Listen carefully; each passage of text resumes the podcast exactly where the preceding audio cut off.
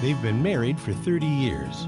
He's a pioneer of Catholic lay evangelization, and she has a master's degree in theology. Put on the coffee and get ready to open the scriptures. It's time for Bible with the Barbers. Now, here's Terry and Mary Danielle. Well, welcome. Welcome to Bible with the Barbers on this Thursday, August 27th, the feast of uh, St. Monica. And um, we are actually in the 21st week of Ordinary Time. So the reading is from the Gospel of Matthew, chapter 24, verses 42 through 51. And Jesus said to his disciples, Stay awake, for you do not know which day the Lord will come. Be sure of this if the master of the house had known the hour of the night when the thief was coming, he would have stayed awake and not let his house be broken into. So too, you also must be prepared, for at an hour you do not expect, the Son of Man will come. Who then is that faithful and prudent servant whom the master has put in charge of his household to distribute to them their food in the proper time? Blessed is that servant whom his master on his arrival finds doing so. Amen, I say to you, he will put him in charge of all his property. But if that wicked servant says to himself, My master is long delayed, and begins to beat his fellow servants and eat and drink with drunkards, that servant's master will come on an unexpected day mm. and at an unknown hour, and will punish him severely and assign him a place with the hypocrites where there will be wailing and grinding of teeth. The gospel of the Lord. Praise to you, Lord Jesus Christ. So what does Jesus Jesus say to his apostles? Stay awake. Does that mean we can never go to sleep? Oh, I think we found. I think we, Bishop Sheen's made a holy hour sleeping. Yes, well, Bishop Sheen made a holy hour sleeping, and he said after he was done, the Lord said, "Yes, you did it this time, but don't do that again." Exactly. but Mary, before you do the explanation on the gospel, a quick update for our listeners. Starting September 4th, we're going to go back to Fridays at noon after the Terry and Jesse show for the Bible with the Barbers. So people can mark that September 4th. So a week from uh, Friday. Yes, a week from this Friday. Right. We're going to be on right after the Terry and Jesse show. Okay, let's get some explanation what's going times. on here. Yep. So what's happening here? Jesus is telling us to stay awake, to always be alert, to mm. always be looking toward God, living in the presence of God and and realizing that we have no finality in this world. We weren't made to live a perfect paradise here on earth. And by the way, politics and politicians and world leaders, they're not going to save us from anything. We can have good men ruling over us when we pray to God and pray for our rulers. What does St. Paul tell us in, in the book of Romans? He says, Pray for those who are raised up to rule over you. Mm-hmm. So, so, that they will rule in a godly manner. Right. You know, and Paul lived in a time when the Roman emperors could, declared themselves gods. You know, it was like, you got to worship me. you know, I kind of think some politicians think they're gods. For example, I'm just saying the mayor of New, of New York, when uh, he said that uh, this COVID 19 has nothing to do with God, you know, intervening. It was all me. It was all us hard work. And so, in one sense, uh, we have politicians still denying God's role in our in our life. So nothing's changed. Right, and and that's the thing is and I don't have to look to examine someone else's conscience. I need to look to examine my own. And mm. I know this is an election year, and a lot of people are really putting a lot on the election. Mm. The reality is, is what has to change in America are the hearts of the people. Amen. Every individual heart. We need to turn back to the Lord. Yeah. For 47 years in this country, it's been legal for a woman to murder her child, to mm. pay, excuse me, to pay someone else to murder her child through induced abortion. And now they're doing it through chemical pills. But in addition to that, even before Roe versus Wade and Doe versus Bolton and Griswold versus Connecticut, with with the onslaught of artificial what's called contraception, mm-hmm. like Bishop Sheen said, birth control. You know, the smartest man in the room. It's always Bishop Sheen. How does he always know all this stuff? Mm-hmm. Birth control. It's a misnomer. Because the reality is, you have no birth and you have no control. Well said. And, and, the thing is, what the reality is, is everybody who pushed for birth control realized that there will be a failure. I mean, these are these the pills they create, the methods of birth control that they promote, whatever the method is for you to to limit your family size. there's it's all they they all have a failure rate, and many of them have seventy percent or thirty to forty or fifty percent failure rate, depending on how they're used. Right. But um, other than sterilization, direct sterilization, were complete, absolute complete sterilization. I I read a story once about a woman who they just did a hysterectomy and they didn't take out her fallopian tubes and her ovaries, and she got pregnant anyway. so it's like, you know, uh, short of short of complete sterilization, you're not going to present prevent conception from taking place in all instances. Even when you're taking the pill, even when you're using barrier methods, even when you're using spermicides or other chemicals that hurt the egg, the ovum, or the or the sperm, you will still have conception. And so that's why they, they wanted to get rid of the, the every state in the Union of the United States of America had the right to outlaw the sale of contraceptives in their state. By the way, read the package inserts. Anyone who's taking them, read the package inserts. They're very, very hurtful to women. They're very damaging to the body. They, they, they set a woman up to get cancer, in addition to being used in a lot of other things. Um, they are destructive. It's destructive to the family when husbands and wives decide that they're not going to have children. It it destroys the family. And when you use contraceptives, it makes people think, well, I don't have to be faithful anymore in marriage. It leads to a whole culture of infidelity That's and right. pleasure, a whole pleasure culture, which is absolutely destructive to the family because the family is based on sacrifice. Stay awake.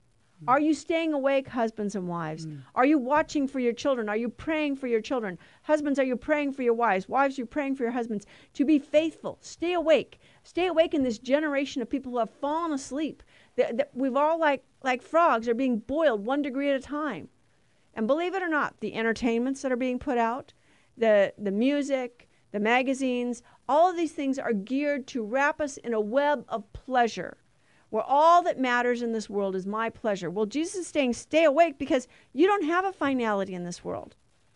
And, and with 47 years of legalized direct induced abortion, the killing of babies directly, by the way, ab- abortion is nothing less than that. It's the direct, deliberate killing of a human being. Let's just be honest about it and take away the rhetoric. All right? We need to stop this. An election isn't going to save us. We need to do penance. Stay awake is right. We need to do penance. We don't know when the Lord is going to come. And by the way, you know, um, that tragedy that happened in, in was it Beirut in Lebanon, Yes. Where they had that big explosion? Yep. I mean, for a lot of people, the end came really quick. Thousands. You know, and again, we don't know. You know, natural disasters happen. Um, things like that. A chemical explosion occurs where something wasn't taken care of properly. In addition to that, people get sick and die. I mean, car accidents happen.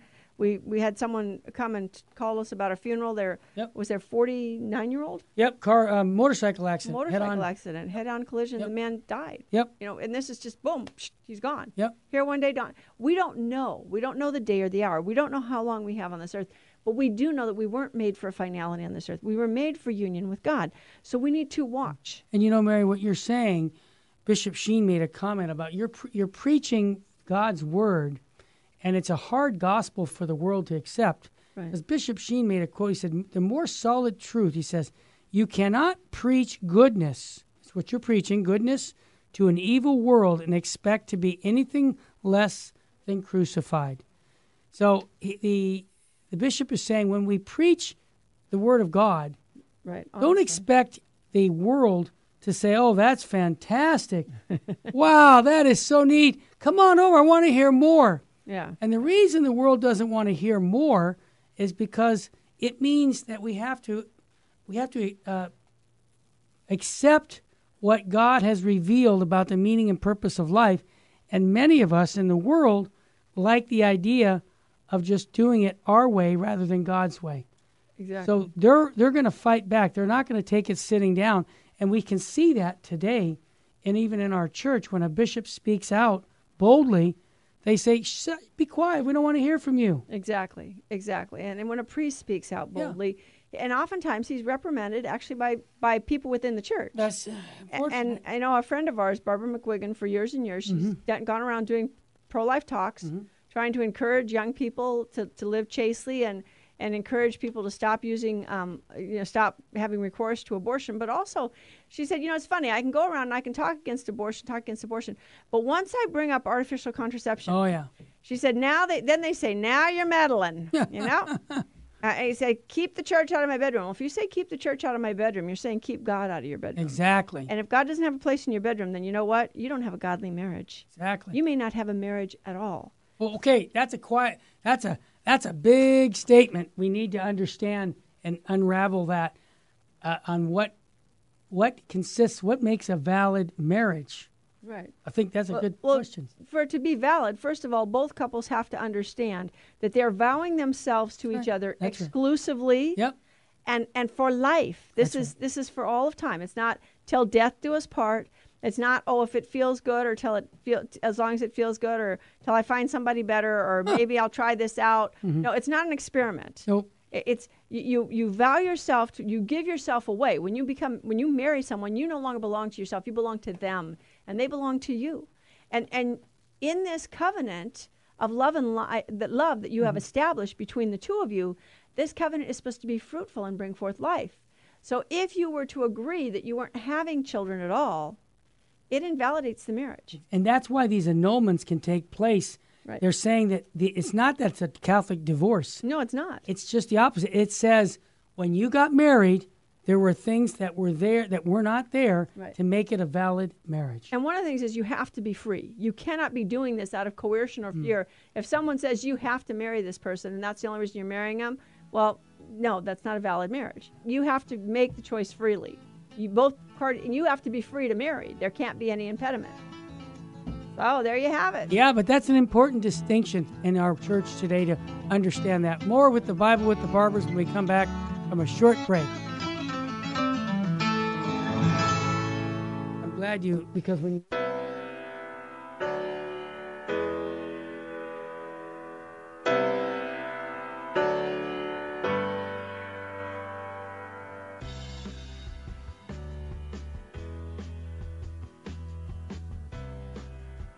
Hi, this is Jesse Romero from the Terry and Jesse Show, also from Jesus 911. Let's face it, we all need to use the internet, but we need screen accountability. Why?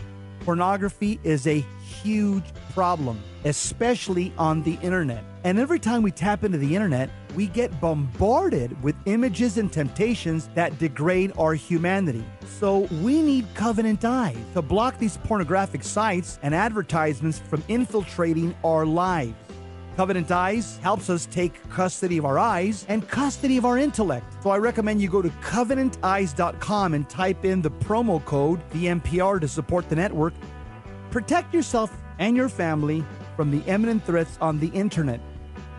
www.covenanteyes.com code VMPR live porn free.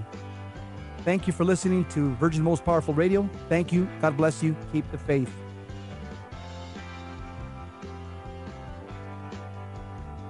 Jesus said in Matthew 26, Stay awake and pray that you may not enter into temptation. According to St. Ephraim, Jesus, who feared nothing, experienced fear and asked to be freed from death, although he knew it was impossible. How much more must we persevere in prayer before temptation assails us, so that we may be freed when the test has come? May God grant that we may withstand temptation and carry out his will in all things. Buying or selling your home or your business property? This is Terry Barber. Real Estate for Life underwrites the Terry and Jesse Show, and they can connect you to one of 900 pro-life real estate agents around the world. And when they receive their referral fee, they will give 80% of it to a pro-life organization. Wow, that's 80%. Realestateforlife.org, 877 Life US 1.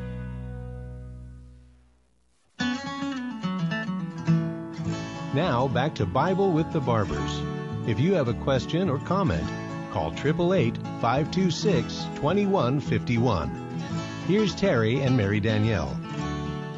And just we were talking about marriage just before the break, and I just want to refer people to the Sacrament of Matrimony, Article 7, in the Catechism of the Catholic Church, beginning with paragraph 1601 and continuing on. And that's in section three of that, paragraph 1626, excuse me, 1628. They're talking about the, the, the consent must be an act of the will of each of the cons- contracting parties, free of coercion or grave external fear. So just you can go through that whole section of the Catechism on marriage. It it um, is lengthy. It goes you know several pages. Excuse me, more than several. It goes to uh, paragraph 1666. So Can I can I make an interruption just because Bishop Joseph Strickland is doing uh, a series on the Ten Commandments, and on the sixth commandment, he's right into that section on what constitutes a marriage. awesome. So that's going to be on Tuesday uh, here on Virgin Most Powerful Radio after the Terry and Jesse show. Just a Excellent. quick plug. No, and that's good because then he can that he, he will address those issues and it will be good to for people to understand. But again, we stay awake and we watch. And one of the biggest things in marriage is that that whole covenant of love, where when you love someone, you want what is best for them, Mhm. That's what St. And- Thomas is. and that means heaven. Yep. And and so we want what's best for That's our right. spouse. That's right. So we will sacrifice to help our spouse get to heaven. And um, in the second part of this gospel here, this is still on Matthew 24, uh, verses 40 through through 51, 42, excuse me, 42 through 51, on Thursday of the 21st week of the year, August 27th this year. But um, who then is that faithful, prudent servant whom the master has put in charge of his household to distribute to them their food at the proper time? Blessed is that servant whom his master on his arrival finds doing so. Amen, I say to you, he will put him in charge of all his property. But if that wicked servant says to himself, My master is long delayed, and begins to beat his fellow servants and to eat and drink with drunkards, that servant's masters will come master will come on an unexpected day mm-hmm. at an unknown hour and will punish him severely and assign him a place with the hypocrites where there will be wailing and grinding of teeth so who is that faithful servant well the faithful and prudent servant is the one who perseveres even if the master's coming seems delayed. Mm-hmm. And this is one of the things that one of the problems, you know, with Christianity, it's like, well, Jesus founded the church, you know, it's a little over 2,000 years ago, or getting on 2,000 years now. And at first, there was, if you read back in the early church, there was great fervor. And, and when you read the letters of Paul, there's this urgency. When you read the Gospels, there's this urgency. This has to be done immediately. And, and, and it's funny because now modern scholars in the 20th century say, oh, obviously, all of these people were expecting the end of the world to come immediately. Well, no, they all were realizing that the end of the world, again, as we said already, comes at the moment of our death for That's each right. one of us.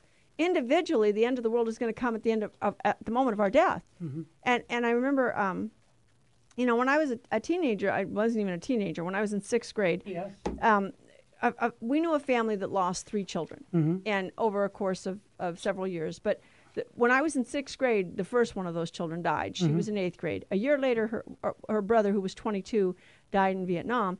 And about eight years after that, their youngest brother, who at that time when he died was 16, died. And it was like, oh, well, wait a minute. Death is no respecter of age. You know, Stephanie was in eighth grade, Peter was 22, Larry was 16, and it was like, oh.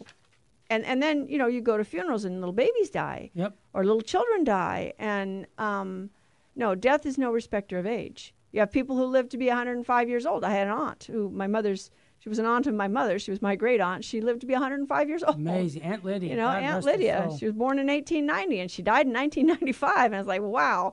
You know, but then you have other people who, who die in, in infancy or childhood. And no, none of us knows the day or the hour. An accident can happen to any one of us at any minute. That's right. We should always be prepared. We should always be living. That's why you live in the presence of God and live in the state of grace. And remember St. Joan of Arc's prayer Lord, if I am in the state of grace, please Mm. keep me there. And if I am not in the state of grace, please put me there and persevere in that. Beautiful. But we need to persevere in the faith, even when the whole world is attacking our faith. We cannot, you know, it's, it's like, you know, unfortunately, you have a lot of people in the political world who say, well, I'm personally opposed to abortion, but.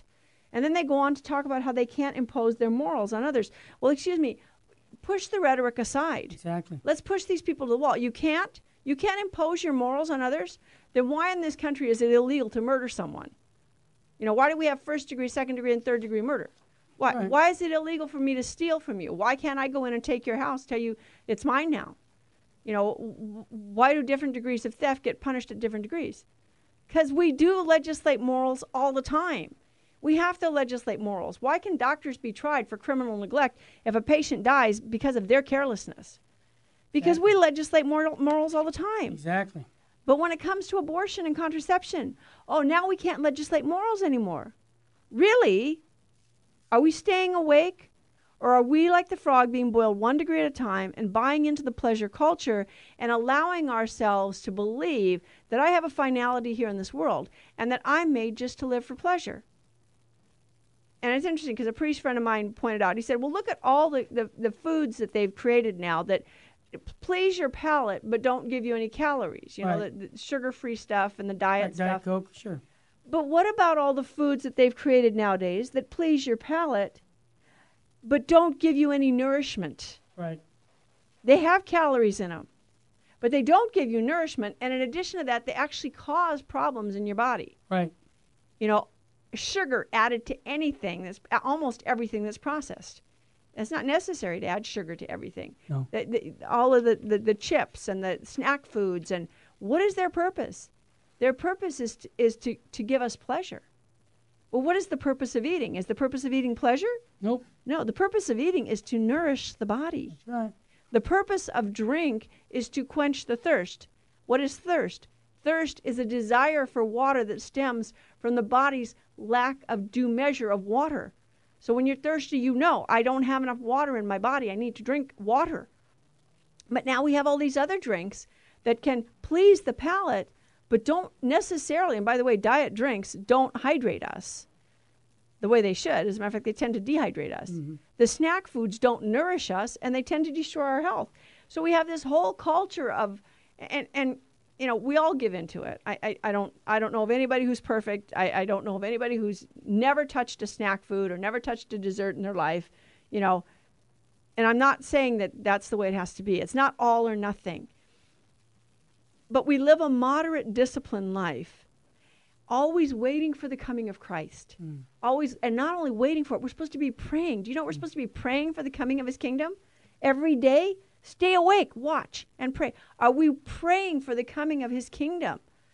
Are we awake in our prayer? When we go to sleep at night, do we say, Lord, I have to sleep? In obedience to your body, I go to sleep. But may my heart keep watch with you. It says this in the Psalms, by the way. Mm-hmm. While I'm sleeping, may my heart keep watch. Ask your guarding angel. You know, d- it- it- what was it, that little twinkle, twinkle, little star? or, Yep. or the, no, the lullaby. Go to sleep, little one. And I made it up for my, um, our, for when our daughter was little. You know, go to sleep, little one. Angels watch, they will keep while you sleep, little one. The angels will watch. They will watch over you, and for you they will sing. They will sing, little one, praise to Jesus our King. The angels don't have to sleep, they don't have a body. Right. So you can ask the angel to praise God for you while you're sleeping Yep. and watch over you that you know even that so that so that you're you're you're doing this in union with God. Yes. May every heartbeat be an act of love, every pulsation an act of thanksgiving, every breath an act of union of my will with thine. Even picking up a pen for God. For God, everything flower. for God, you know, t- for love of God and That's and and so that faithful servant is all those who will persevere in following God even if it's long, even if he seems to delay his coming, Mhm. that we will trust that he's coming. That's right. And a lot of people say, well, it must be the end times because of all the things we're going through. Well, honey, I- I don't think it's the end times. And I don't think so because God is very balanced in the way he does things. And there was about 6,000, we, we know of at least six to 10,000 years of human history before God came as the Messiah. So um, we probably have a ways to go before before it, the, the end of time is coming. Um, there will be an end to this world. We know that the world that we, as we know it is passing away. But for most of us, that end is at our death. exactly. And so that's why it's so important to have the end game in your mind, and meaning that life is short and eternity is forever. I, I think it's kind of a waste of time, to be honest with you, Mary, to talk about is this the end time? Because I think we need to focus more on our own end time in our own personal life so that we live, you know, in the state of grace when we die. And, you know, that's what I just go back to the Second Vatican Council's call, the universal call to holiness. Right. If we focus more on our sanctification and less on figuring out when the end of time comes. That's probably a better time management. It would be better time management, and I understand the temptation. We're living in very difficult times, Mm, oh, and we look at we look at ourselves and our own weakness, and we're like, "But I can't persevere through this. If this gets worse, I'm probably going to capitulate and just say to heck with it. I'm Yeah. going to throw in the towel." And no, don't. Pray for the grace not to capitulate. Do you think it's bad? Read Viktor Frankl's Man's Search for Meaning. Really? You know, Classic. read St. Maximilian Kolbe. Read Conrad Baars's The Doctor of the Heart, where these men went through the concentration camp. So, so it must have seemed like the end of the world, I right? bet, I bet. How many times has it been the end of the world? You know, when when the temple was destroyed in Jerusalem in 70 AD, it was the end of the world. The temple was a microcosm of the world. For the Jews, that was it. Boom, the world came to an end. Mm-hmm. The temple was destroyed. And and and so for for many civilizations, that their civilization came to an end. Their way of life came to an end. Their culture came to an end. But mankind, the world keeps going. Not, it's not going to go forever. It will come to an end end at some point, but only God knows that. But as Terry said, we need to be ready for our own end. Mm-hmm. Any one of us could die, and literally, you know, we're supposed to. The church tells us, the church counsels us, think of death every single day. Before you go to bed at night, realize I could die in my sleep, and not wake up in the morning, and then that's the end of time for me Yep. Or, or I could die of a disease. I could die of. There was somebody, a friend of ours. They just, their father was diagnosed with pancreatic cancer two months ago. Yep. I think it was the father. He died two months. Mm-hmm. It's like boom, psh, pancreatic cancer. Now he's gone. And it's like, oh, oh, whoa, wait a minute. He barely, you know, barely as if we say we barely had time to put things in order. We don't know. So we need to watch and pray, and we need to be ready and go to confession. Make an appointment uh, and go out of your way to do it. And by the way, we need to get back to church. Mm-hmm. you know, whether we're dispensed or not, it's not, you know, are, are you obligated? Uh, um, does someone have to tell you that you need to tell your wife under the pain of mortal sin, I love you today? Nope. Does someone have to tell you, you need to tell your husband, you better go see your husband today? Under pain of mortal sin, you better go see him at least once a week, you know? No. When you love someone, you want to be with them every day. Well, do we love God? Jesus Christ is still present among us in the Eucharist. Yes. You know, we're called to to watch with him in the Eucharist, to be present to him and with him, and and he is the one who's going to help us get through these times. So um, that's a lot of commentary on a short gospel, but I think it's important for us to realize that in the times that we're living, we need, as you said, we need to realize all of us are going to die, and that we're we need to be ready for that moment. Absolutely. When we come back, we'll have more with the Bible with the Barbers. And also, I'm going to make an announcement about a four part debate with Father Benedict Purcell, Dr. Scott Hahn, and Father Benedict Rochelle. We'll be right back with more Bible with the Barbers.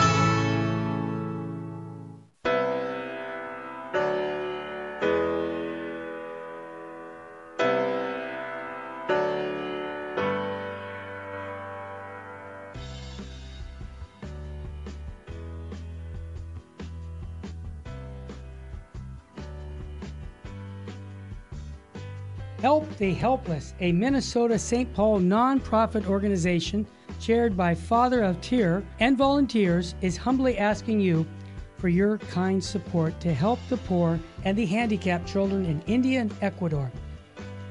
Through financial support from the Help of the Helpless benefactors, the children are provided with clothing, food, education, shelter, and the teachings of the Catholic Church. The mission is to help children thrive and become self sufficient young adults leading productive lives. We also provide aid to poor families in Ecuador with food baskets, medicines, medical assistance, and help with funeral needs for the deceased. The work in India is done by Father Antonio's organization, St. Mary's. In Ecuador, the work is being done by the Servant Sisters of the Home of Mother. You can call us at 877 762 8857. To learn more, please visit our website www.helpthehelpless.org. God bless you.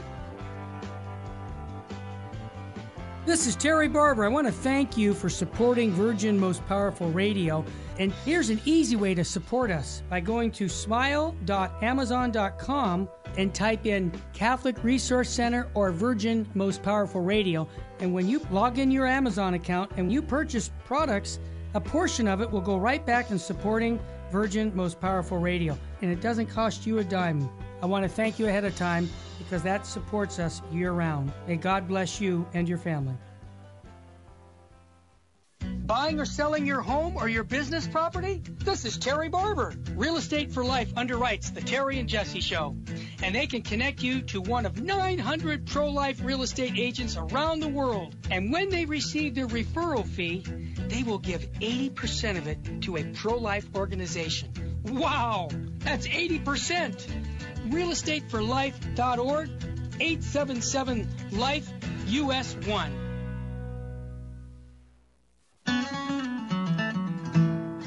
Now back to Bible with the Barbers. If you have a question or comment, call 888 526 2151. Here's Terry and Mary Danielle. Welcome back to the t- to the Bible with the Barbers. I get too many shows. Let's see. I got Bishop Strickland Hour, Bible with the Barbers, and Terry and Jesse. Wow. Okay, I got it straight. Mary, before we go back to the commentary for this Sunday's mass readings, I'm really excited about a four-part debate. As many people know, I've been involved in, a, in evangelization, and apologetics for 41 years. I've seen tons of debates, and you have too. You've been with me on many of them over the years. But this is a special debate with where Father Benedict Groeschel, Dr. Scott Hahn, and Father Mitch Pacwa debated three well-known Protestants, and it was a very respectful debate. And they cover the Eucharist, they cover the Blessed Mother, they cover the Bible. It, it is a great debate, and we ended up calling it the ultimate challenge. So now Father Benedict Groeschel's been dead for what, five or six years? Well, I'm taking this old debate on video and putting it on our app on the 12th of September. And that you'll hear Jesse Romero also. He just did a bonus talk on how apologetics brought him back to the Catholic faith. Awesome. And this debate is very respectful. And, and one thing I, it's worth listening to Father Benedict Groeschel talks about uh, a saint who died in 1956. Yes. And he was a young novice in the chapel in the middle of the night.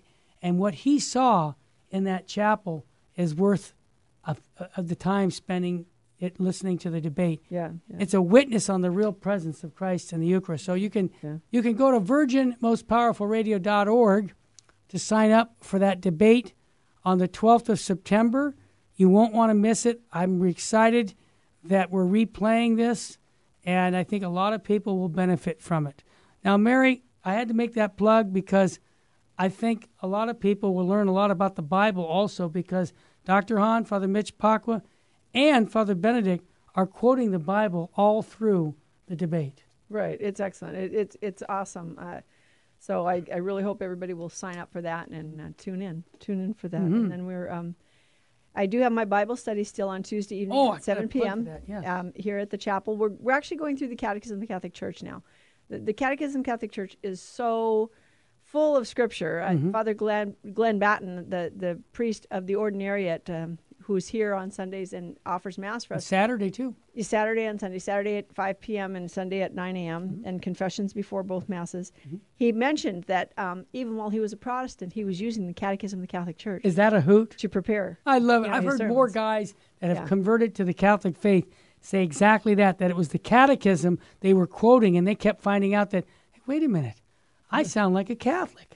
Catholic Church was. It's just it, it's very rooted in Scripture, and that's because that's be, remember it's not it's not the Bible or the Church, you know, either or. It's both and that that and and the Church came first, and then the Bible came out of the Church. That's right. and it was the, the bishops of uh, uh, the council of the Catholic Church that pronounced which books of the Bible were the books of the Bible. And the, the idea that it was the Council of Trent, no, that the canon of Scripture had been decided back in the um, third and fourth centuries, no, fourth, and- fourth and fifth centuries, but um, it was it was solemnly codified at the Council of Trent because at the Protestant revolt, certain books of the Bible were being rejected, books that had been recognized all, all throughout Christianity as as part of the Bible. You know, Mary, I noticed that Holy Mother, the Church, a lot of times defends things when they get challenged. Exactly, and that's what she does. She doesn't, and, and the church doesn't want to um, you know, set dogma in stone. You know, uh, your your dogma is the truths of the church that God has revealed, the, the faith that God has revealed.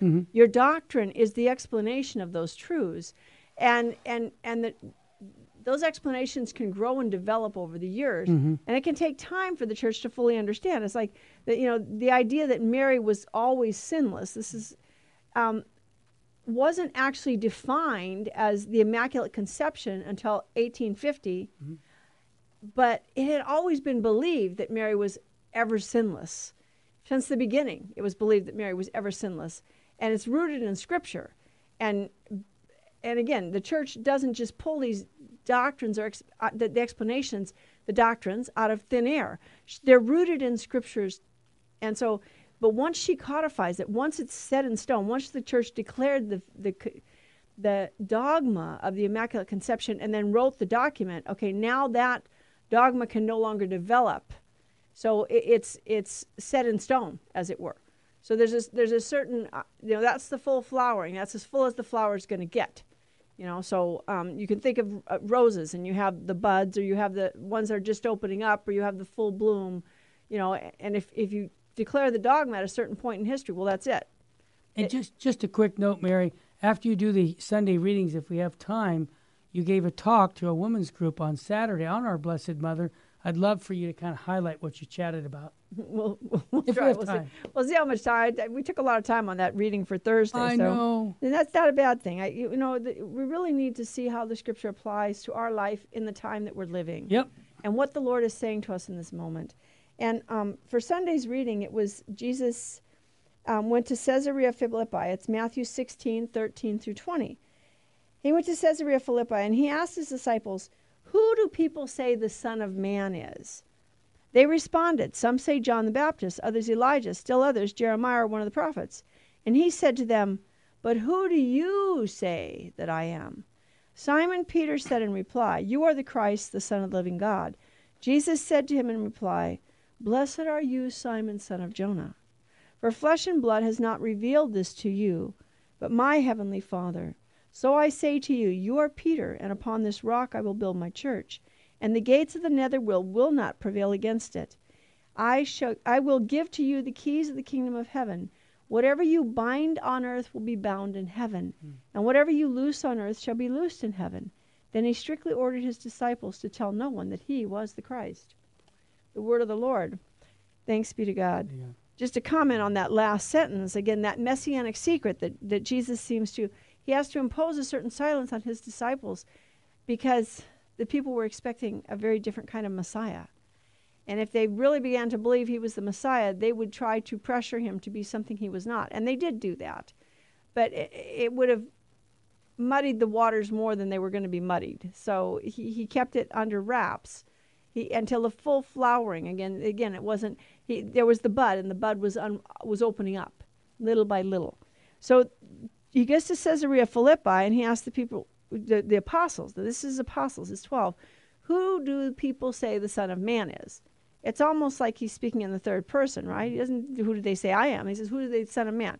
They know the apostles know what he's referring to, the Son of Man, um, and that was referring to the Son of Man that comes from Ezekiel. Um, it comes from Daniel, the, the vision Daniel has of, of heaven, and he sees one like a Son of Man coming, receiving kingship and glory and dominion. The Messiah. Okay. Yep. Well, they uh, so they answered John the Baptist, Elijah, Jeremiah, one of the prophets. And then Jesus says, "But who do you say that I am?" And Peter is the one who speaks up.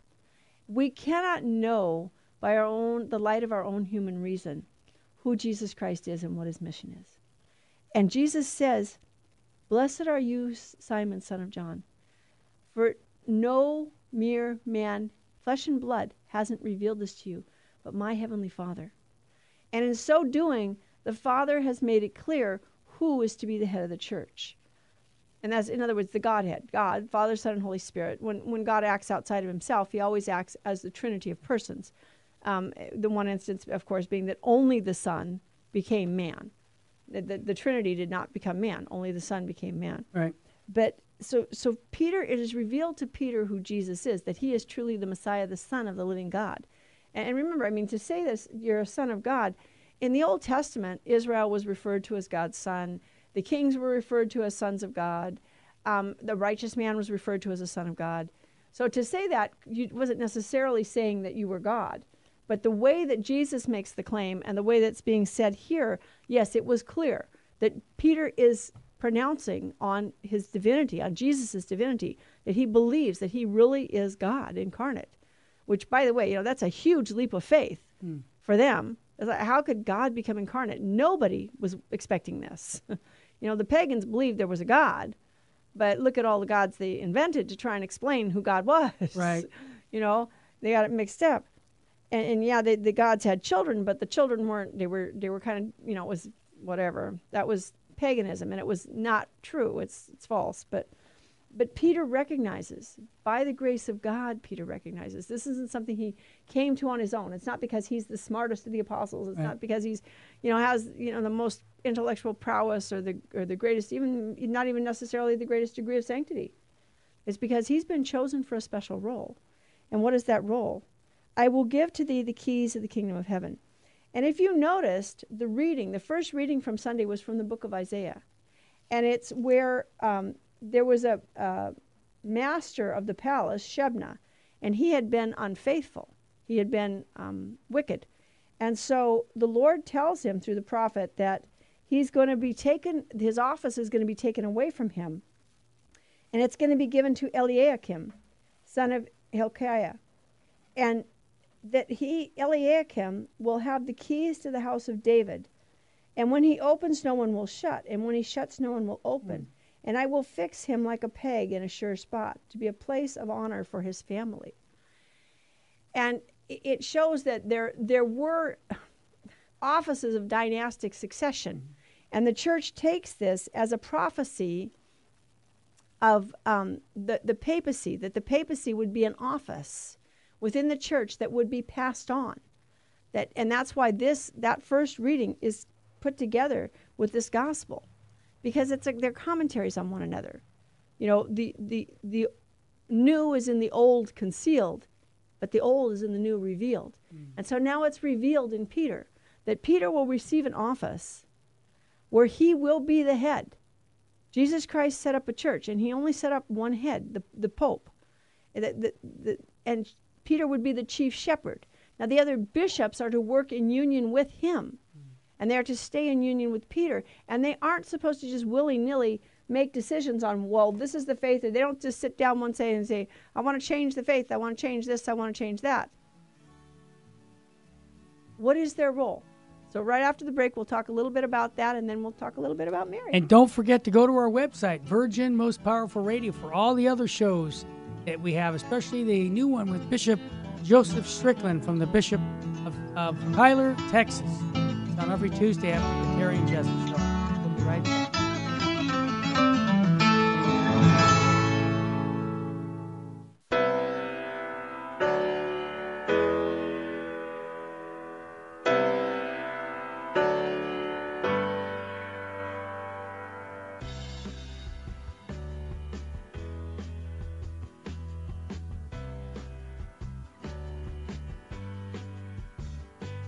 Jesus said in Matthew 26, Stay awake and pray that you may not enter into temptation.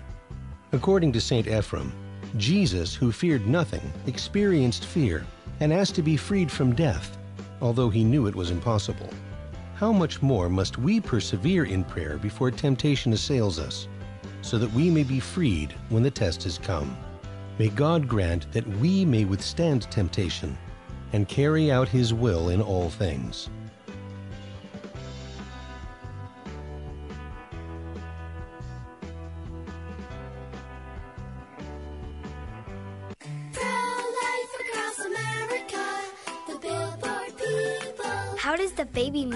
Tummy? How does the baby eat? Can the baby hear me? How did the baby get in there? Wow, a pregnancy can sure generate a lot of questions. But what's important is that a baby is a baby, inside and out of the womb, not just after birth, but nine months before.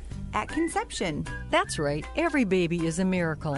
Hello, my name is Marianne Kuharski. I'm the director of Pro Life Across America. If you know someone who is pregnant or in need of alternatives or assistance or would like to support the work of Pro Life Across America, please visit our website at prolifeacrossamerica.org or better yet, simply dial pound 250 on your cell phone and say the keyword pro life. Pro Life Across America is non political and totally educational. A baby's heart is beating 18 days from conception.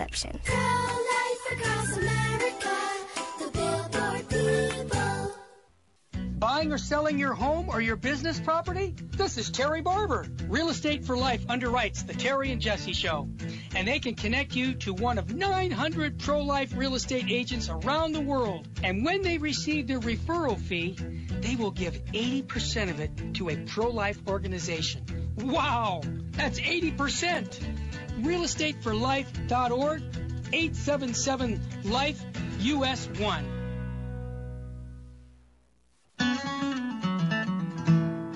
Now back to Bible with the Barbers. If you have a question or comment, call 888 526 2151. Here's Terry and Mary Danielle. Well, welcome back here on this Thursday, the 27th of August. And Peter is made the head of the church by Jesus when Jesus says to him, Upon this rock I will build my church, and the gates of the netherworld shall not prevail against it. And I will give to you the keys to the kingdom of heaven. Whatever you bind on earth shall be bound in heaven, and whatever you loose on earth shall be loosed in heaven. Does that mean that Peter has the can just decide what the truth is and, and say, Well, this is true today now because I decided it's true? No. Jesus Christ entrusted to his church a sacred deposit of faith, divine revelation. Okay? Jesus Christ himself is the living revelation of, of the Father. And, and the fullness of the, the he reveals to us that, that God is a trinity of persons, Father, Son, and Holy Spirit. And so he's he's the living revelation. And then his there's the scriptures, and then there are the truths that he taught to his church, and the liturgical actions that he taught to his apostles. And so the magisterium of the church, that is the Holy Father, the mm-hmm. Pope, and the bishops who are in union with him, their role is to safeguard and faithfully pass on that sacred deposit that was left by Christ. There was no new public revelation after the death of the last apostle. There was no new revelation. Mm-hmm. Okay, so there's no new revelation. God isn't going to give us any new revelations. All of the revelation was given during the, the life of Christ and to the, during the time of the apostles. But the apostles, their role, the bishops, the Holy Father and the bishops, their role is to safeguard, to safeguard what Christ gave. But you know, different generations have different questions, have different um, circumstances, and th- it needs to be explained in a way that's understandable to the people Yeah. of their time. The truth can't change. And I think that's the point we're making. If for some reason you hear a bishop change a teaching on the Eucharist, okay, or a teaching on the Blessed Mother that was held universally, Right. that's not something he has the authority to do. Exactly. He has no authority to change it. So those things that were taught always, everywhere, and by everyone. That's right. um, that have been believed for 2,000 years of history. That's why, that's why at the Council of Trent, when some of the reformers said, well, we're not going to accept the book of James or we're Yeah. not going to accept the Deuterocanonicals, the church had to say no. It was already decided That's right. it, back in 3, 390 Three, three ninety seven, Hippo and Carthage. Hippo and Carthage that no, these are the books of the scriptures, and and the Septuagint was fully accepted by the Christians, the Catholic Church from the beginning, Yep. and so when when the reformers came along and said no, we're not going to accept them, the church had to say no, this this is it, mm-hmm. this is the canon, no changing it, always was the canon. Yep. It's not that all of a sudden that's what it became. It always was. when the church declared the Immaculate Conception, it's not all of a sudden, oh, that became the Immaculate Conception. No, Right. No, it always was believed. It just had to, it's, it's just like, like that. Jesus Christ. What was the relationship between the humanity and the divinity of Christ? You know, was he was he um, God? Was he man? Was he God who took just looked like he was man? Was he um, a third kind of creature? As Yeah. this is what Arius taught that he wasn't even God or man. He was a third type of creature. He was above man, but he was not a god, and and so you had all this confusion. And in the fourth century, Jesus Christ, it had to be declared. No, Jesus Christ is fully divine. He's also fully human. Hmm. It was solemnly declared. Yeah. But it didn't have to be declared until, and so that's what the role of Peter is. He is to do that. because these truths are what help to sanctify us. Because this is what God is revealing to us. And it is God who sanctifies us. We don't sanctify ourselves. And we're called to live in union with God. But how can we live in union with someone if we don't even know them? And again, I, as I said in the beginning, you know, does someone have to command you to see your your spouse every day under pain of mortal sin? You better see your spouse every single day. No, you know, eh, eh, you know, we the very fact that I will only go to mass if it's if it's under pain of mortal sin says that there's something drastically wrong with my relationship with God. Amen. If I understand what the mass is and who is present there, I would be dying to get there every single day if it were possible. Now I have the duties of my state and life and if the duties of my state and life don't permit me to go during the week, that that's God wants you to do your duty. But Sunday, we have an obligation on Sunday. It's the Lord's day. And nobody, not even the Pope, can dispense us from keeping the third commandment. They can dispense us from the obligation to go to Mass. And if a person is ill, you know, that they can't get to Mass on Sunday, if a woman just had a baby and she's at the hospital, That's what I want she's say. dispensed. You know, if you're taking care of someone who's sick and there's no one to relieve you, Yep. you're dispensed. That's right. You can be dispensed from the obligation to go to Mass, but you can't be dispensed from the obligation to keep the third commandment. Mm. Okay? And we can't be dispensed from the obligation to love the Lord our God before everything else. So think about it. Think about it and think about, you know, that reality and and one of the things what I talked about on Saturday was Our Lady and her relationship with Christ and how that, you know, especially for women as mm-hmm. the model of women and femininity. You know, one of the problems in our world is that we really do want to recreate the world. Yeah. We want to make it something different than what God made. Mm. In the beginning, God made them male and female. Does that mean men are better than women? Women are somehow less than men? Nope. No, they're equal. When Eve was made by God, she was made from Adam's side. Not from his head, she's not above him. Not from his feet, she's not below him. From his side, she is equal to him.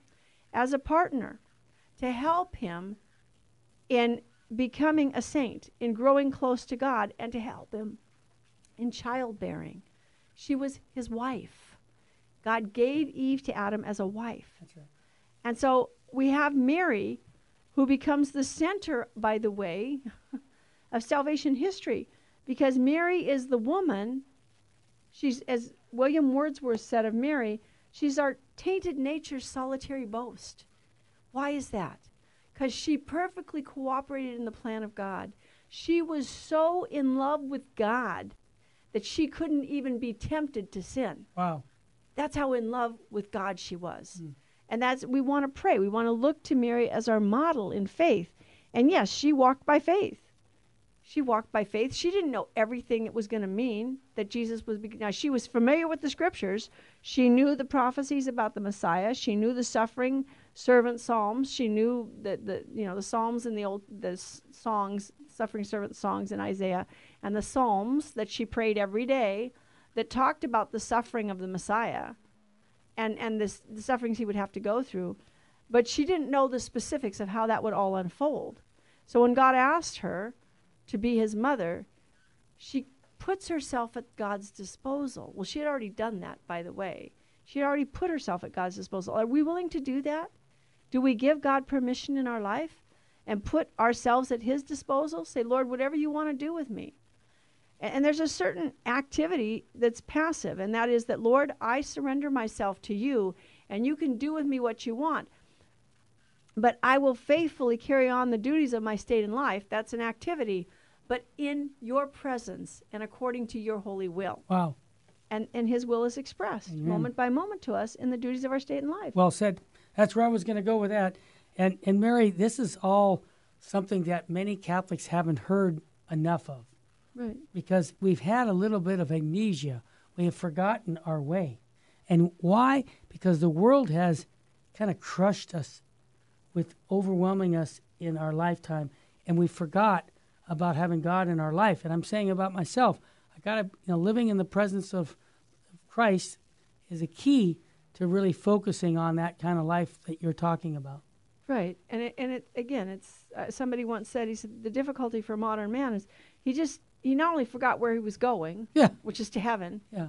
The problem is he forgot where he came from, There you go. so he can't find his way back. That's right. He doesn't know where to start. Well, look at you, look tonight before you go to bed. Look, do you have a belly button? I think so.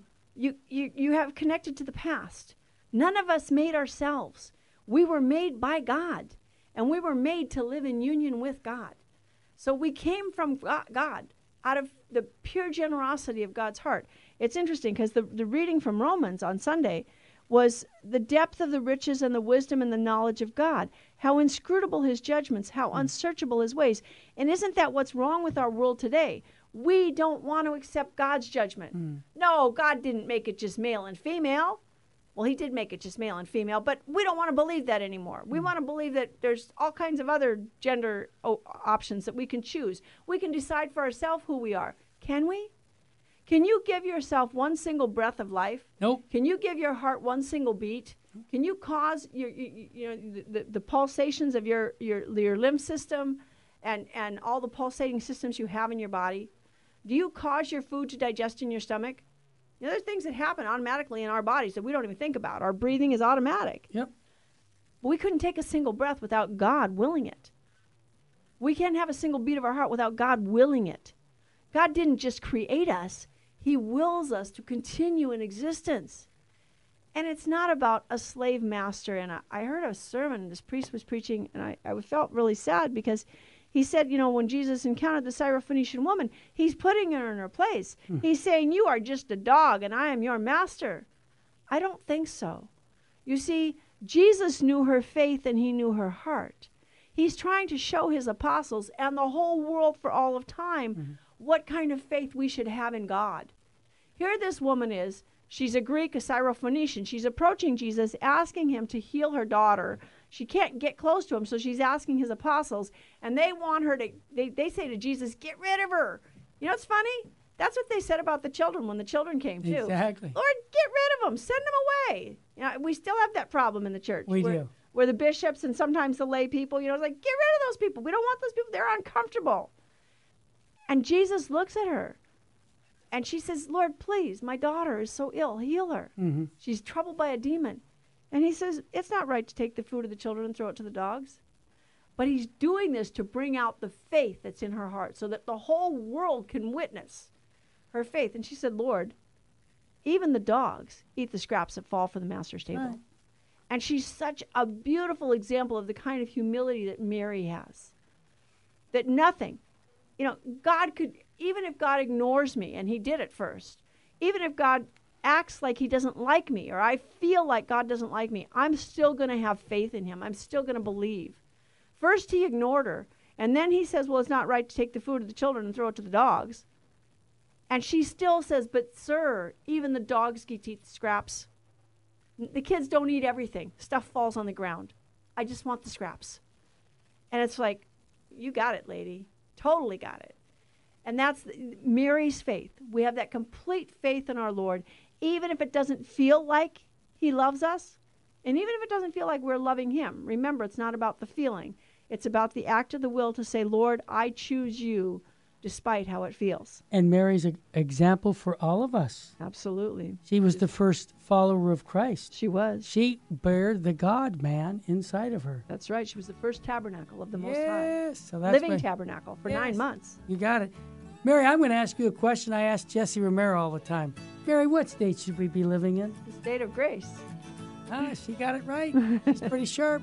Been listening to the Bible with the Barbers. Don't forget to on social media to like us and tell your friends about a Bible study. Don't forget every Tuesday night at 7 p.m. here at the Sacred Heart Chapel in Covina. Mary has her Bible study. You're all welcome to come if you're in the Southern California area. May God richly bless you and your family. God love you and keep reading your Bible. Good for your soul. God love you. St. Faustina's Prayer for Priests. O my Jesus, I beg thee on behalf of the whole Church, grant it love and the light of thy Spirit, and give power to the words of priests, so that hardened hearts might be brought to repentance and return to thee, O Lord. Lord, give us holy priests. Thou thyself maintain them in holiness.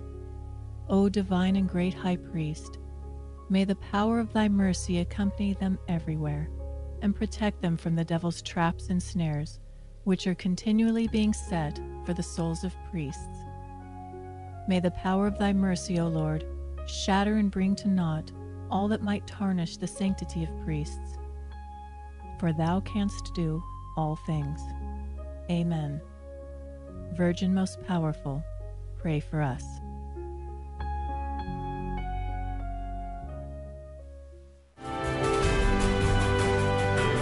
Virgin Most Powerful Radio, sharing the gospel with clarity and charity.